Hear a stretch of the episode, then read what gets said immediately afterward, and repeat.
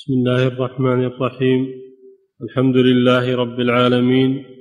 وصلى الله وسلم على نبينا محمد.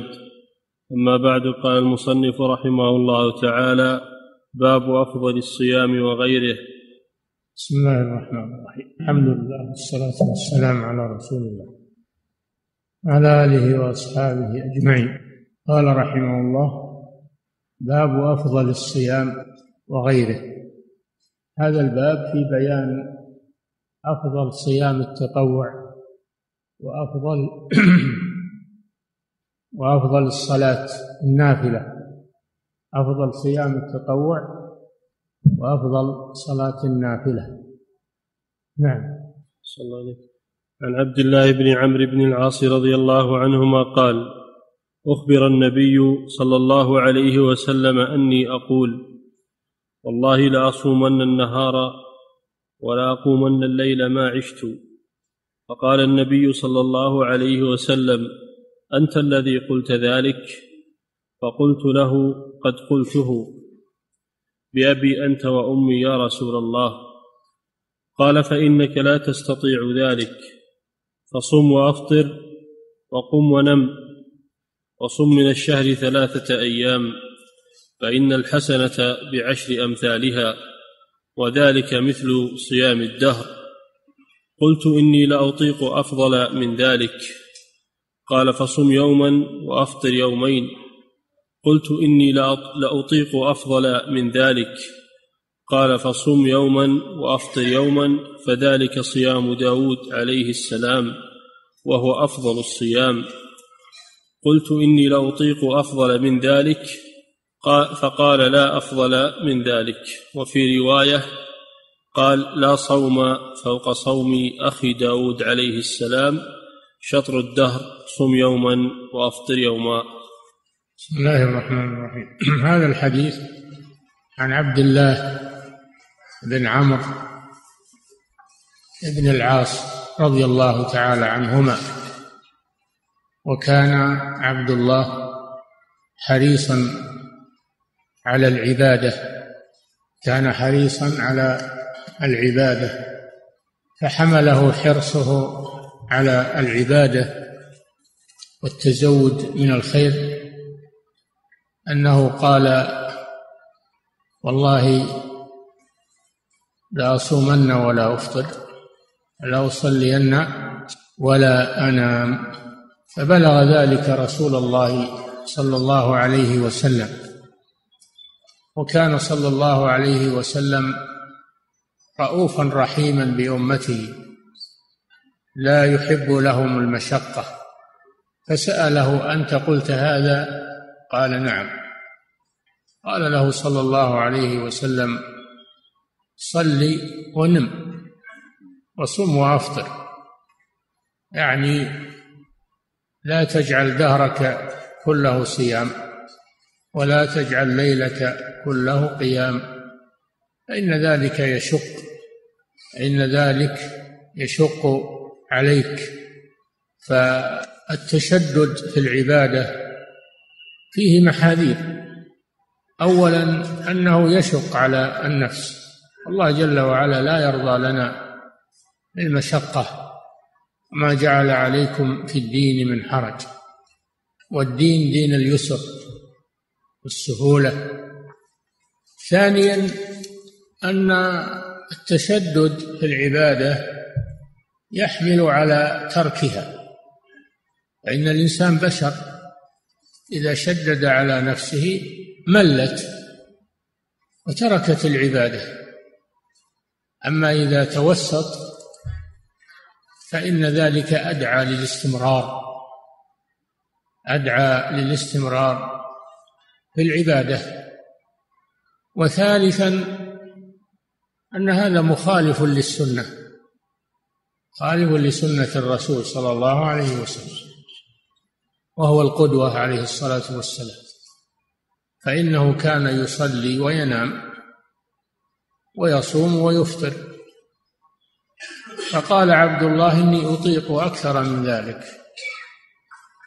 إني أطيق أكثر من ذلك.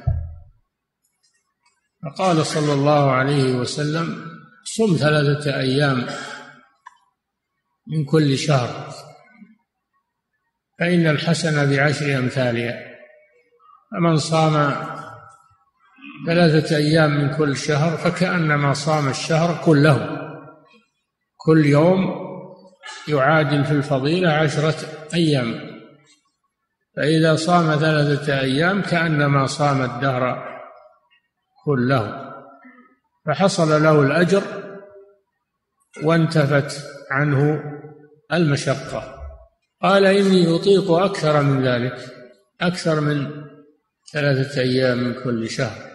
قال له صلى الله عليه وسلم صم يوما وأفطر يوما. كل دهرك تصوم يوم وتفطر يوم. أن هذا صيام داود عليه السلام. أن داود عليه السلام كان يصوم يوما ويفطر يوما وكان ينام نصف الليل ويقوم ثلثه وينام سدسه. فقال صم صم يوما وأفطر يوم يعني يكون يصوم نصف الدهر. بدل أن يصوم الدهر كله انه يصوم نصفه ويفطر في نصفه. هذا صيام داود عليه السلام. وداود هو نبي الله الذي آتاه الله الملك والنبوة فهو ملك ونبي وكان معتدلا في العبادة عليه الصلاة والسلام. كان يصوم يوما ويفطر يوما وكان ينام نصف الليل الأول حتى ينشط على القيام. الله جل وعلا يقول إن ناشئة الليل هي أشد وطئا وأقوم قيلا وناشئة الليل هي القيام بعد نوم من أجل أن يأخذ الإنسان راحته. كان ينام نصف الليل ويقوم ثلثه الأوسط. ثلثه بعد النصف.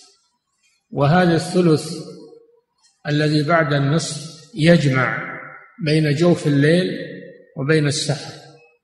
يجمع بين جوف الليل وسط الليل ويجمع بين السحر. المستغفرين بالأسحار ينزل وقت نزول الرب سبحانه وتعالى إلى سماء الدنيا. فاختيار داود عليه السلام لهذا الجمع بين هاتين الفضيلتين جوف الليل وآخر الليل وقت النزول الإلهي. ثم ينام سدسه ينام بعد القيام من أجل أن يستجم بعد القيام ويستعد لصلاة الفجر على نشاط أما لو واصل القيام ثم صلى الفجر يكون هذا تعب فكان يفصل بين قيام الليل وصلاة الصبح بأن ينام سدس السدس الباقي. هذا قيام داود عليه السلام. وداود من أنبياء بني إسرائيل وهو ملك ونبي. وآتاه الله الزبور وحسن الصوت فكان إذا ترنم بالزبور فإن الجبال تردد معه وتؤوب معه من حسن صوته. والطير والطير أيضا تجتمع لسماع صوته وتردد معه. يا جبال أوبي معه والطير. وذلك لحسن صوته بالزبور والأدعية التي يدعو بها ربه عز وجل. وكان هذا من ناحية الصيام. من ناحية الصلاة كذلك كان معتدلا ينام نصف الليل ويقوم ثلثه وينام سدسه. ويجتمع في هذا مصالح عظيمة منها سهولة العبادة يستريح قبلها ويستريح بعدها ثم يقوم لصلاة الصبح ويصادف وقت الفضيلة من الليل. فهذا أفضل شيء من قيام الليل لمن وفقه الله. فقال عبد الله إني أطيق أكثر من ذلك. فقال صلى الله عليه وسلم لا أفضل من ذلك. لا أفضل من قيام داود ومن صلاة داود عليه الصلاة والسلام. فهذا الحديث يؤخذ منه فوائد عظيمة. أولا أن العالم يوجه يوجه الناس لا سيما الحريصين على الخير يوجههم إلى الطريق الأمثل والأحسن.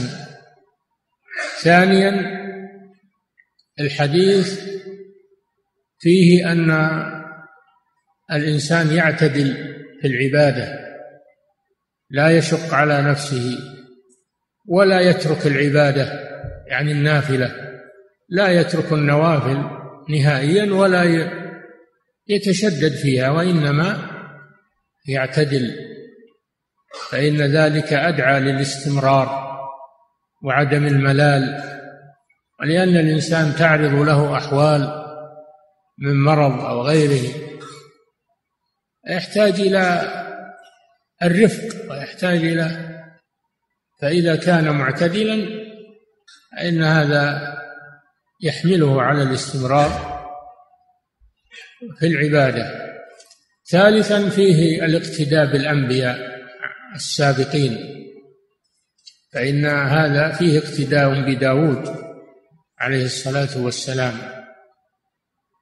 والله جل وعلا يقول لنبيه أولئك الذين هدى الله بهداهم اقتده.